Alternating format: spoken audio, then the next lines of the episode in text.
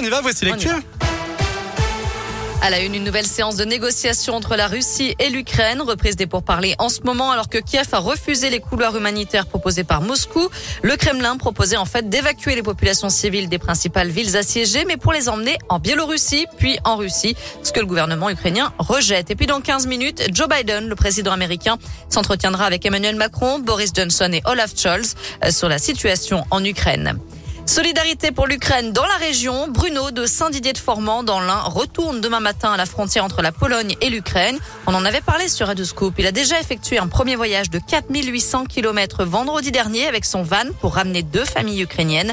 Il repart demain matin, mais en autocar cette fois, grâce à l'association Enfants Ukraine 01 qui a fait une cagnotte en ligne pour financer le gasoil.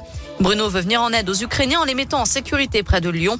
Et il ne s'arrête pas là. Il veut aussi les accompagner dans les démarches administratives. On a décidé d'aider les familles, c'était une évidence puisque de toute façon, euh, on suit déjà des enfants d'une école internat depuis euh, depuis 11 ans quasiment. Donc l'école internat de Berezny en Ukraine, on a vu les enfants grandir, on a connu des, familles qui leur le peu de familles qui leur restent. La prochaine étape, c'est l'obtention du statut de, réfugié, ouvrant des droits sociaux, ouvrant tout ça et euh, basculant peut-être vers une vers une autonomie à plus ou moins long terme. Mais bon, voilà, elles sont accompagnées, elles sont suivies, elles sont aidées, sont, il y a une solidarité énorme qui se met autour de, de ces familles. Donc non, c'est fantastique, ça fonctionne très très bien. L'association Enfants Ukraine 01 qui continue de collecter des vêtements pour les familles ukrainiennes.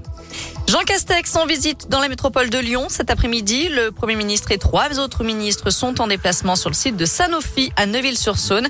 Il présente la stratégie maladie émergente et infectieuse dans le cadre de France 2030.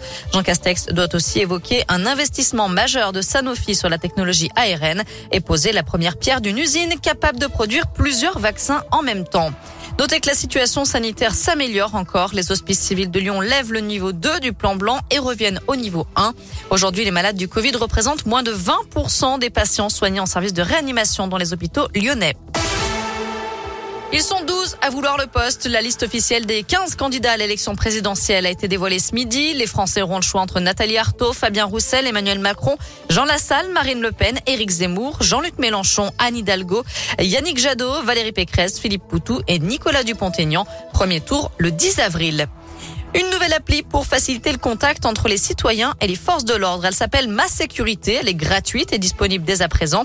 Et elle permet de passer un appel d'urgence, de chatter directement avec un policier ou un gendarme, de déposer une pré-plainte en ligne ou d'obtenir des conseils en cas de violence, de vol, de menace ou d'escroquerie. Je le rappelle, ça s'appelle Ma Sécurité. Allez, on termine avec une note positive. Cette fois-ci, vous avez peut-être vu les images circuler sur les réseaux sociaux. Un couple de soldats ukrainiens s'est marié hier à un poste de contrôle près de Kiev. Après 22 ans de vie commune, ils se sont dit oui sur la ligne de front. C'est le maire de Kiev, le boxeur Vitaly Klitschko, euh, qui a célébré leur union et qui a partagé les images sur Twitter. On vous les a mis bien sûr sur notre site internet www.radioscoop.com. Ça fait du bien de voir ce genre d'image. À 16h04, direction radioscoop.com, Noémie, avec la question du jour. Et on reparle de cette guerre en Ukraine. Changez-vous vos habitudes de consommation? Vous répondez non pour le moment à 73%.